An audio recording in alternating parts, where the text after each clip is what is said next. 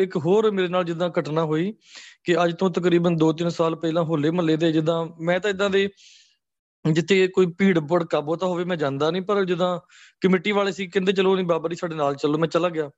ਤੇ ਉਹ ਜਿੱਦਾਂ ਸੀਗਾ ਕਾਫੀ ਆਪਣਾ ਉੱਥੇ ਭੀੜ ਬਹੁਤ ਜ਼ਿਆਦਾ ਸੀ। ਆਪਾਂ ਪਤਾ ਹੀ ਸਾਰੇ ਨਾ ਜਦੋਂ ਲੋਕ ਆਉਂਦੇ ਆ।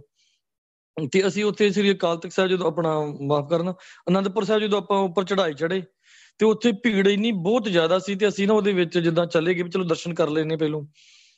ਪਰ ਉੱਥੇ ਜਿੱਦਾਂ ਕਈ ਵਾਰੀ ਆਪਾਂ ਦੇਖਦੇ ਆ ਜਿਹੜੇ ਨੌਜਵਾਨ ਜਿਹੜੇ ਮੇਰੇ ਵੀਰ, ਕਈ ਜਿੱਦਾਂ ਭੁੱਲੜ ਵੀਰ ਹੁੰਦੇ ਜਿੱਦਾਂ ਆਮ ਜਿਹਨੂੰ ਆਪਾਂ ਮੰਡੀਰ ਕਹਿ ਸਕਦੇ ਆ ਤੇ ਉਹ ਉਹਨਾਂ ਨੇ ਬੜੀ ਸ਼ਰਾਰਤ ਕੀਤੀ, ਉੱਥੇ ਕੀ ਕਰਦੇ ਪਏ ਸੀ, ਉਹ ਧੱਕਾ ਮਾਰਦੇ ਸੀ, ਮਾਲਵੇ ਵੱਲੋਂ ਕਾਫੀ ਇਧਰ 20 25 ਨੌਜਵਾਨ ਆਏ ਉਹ, ਤੇ ਉਹ ਧੱਕਾ ਮਾਰਦੇ ਸੀ ਭੀੜ ਨੂੰ।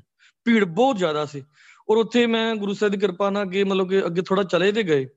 ਤੇ ਜਦੋਂ ਐਂਟਰੀ ਜਿੱਥੇ ਆਪਣੇ ਆਪਣਾ ਪੈਰ ਧੋ ਕੇ ਆਪਾਂ ਅੰਦਰ ਜਾਂਦੇ ਆ ਉੱਥੇ ਜਿਹੜੀ ਸਾਰੀ ਸੰਗਤ ਮੇਰੇ ਤੇ ਡਿੱਗ ਪਈ, ਮੈਂ ਥੱਲੇ ਡਿੱਗ ਪਿਆ, ਮੇਰਾ ਦਿਮਾਲਾ ਵੀ ਖੁੱਲ ਗਿਆ, ਕੇਸ ਖੁੱਲ ਗਏ ਤੇ ਬਸ ਮੈਨੂੰ ਇਹ ਲੱਗਦਾ ਸੀ ਵੀ ਹੁਣ ਸਿਰਫ ਇੱਕ ਸਕਿੰਟ ਦੀ ਦੇਰ ਆ ਵੀ ਮੇਰੀ ਹੁਣ ਮੌਤ ਹੋਈ ਨਹੀਂ ਵੀ ਸਾਰੀ ਸੰਗਤ ਮੇਰੇ ਤੇ ਡਿੱਗ ਪਈ, ਮੈਂ ਇਕੱਲੇ ਤੇ ਸਾਰਾ ਭਾਰ ਪੈ ਗਿਆ। ਪਰ ਗੁਰੂ ਸਾਹਿਬ ਦੀ ਕਿਰਪਾ ਨਾਲ ਕਿ ਵਾਹਿਗੁਰੂ ਸੱਚੇ ਪਾਤਸ਼ਾਹ ਗੁਰੂ ਗੋਬਿੰਦ ਸਿੰਘ ਮਹਾਰਾਜ ਬਚਾ ਲਓ। ਮੈਨੂੰ ਨਹੀਂ ਪਤਾ ਲੱਗਾ ਵੀ ਕਿਹੜੇ ਵੇਲੇ ਵੀ ਮੈਂ ਉਹਨੂੰ, ਉਹ, ਉਸ ਵਕਤ ਵੀ ਮੈਂ ਮੌਤ ਨੂੰ ਬਿਲਕੁਲ ਨੇੜਿਓਂ ਦੇਖ ਕੇ ਤੇ ਗੁਰੂ ਸਾਹਿਬ ਦੇ ਬਸ ਕੁਝ ਨਹੀਂ ਮੈਨੂੰ ਅਰਦਾਸ ਤੇ ਇੱਥੇ ਹੁਣ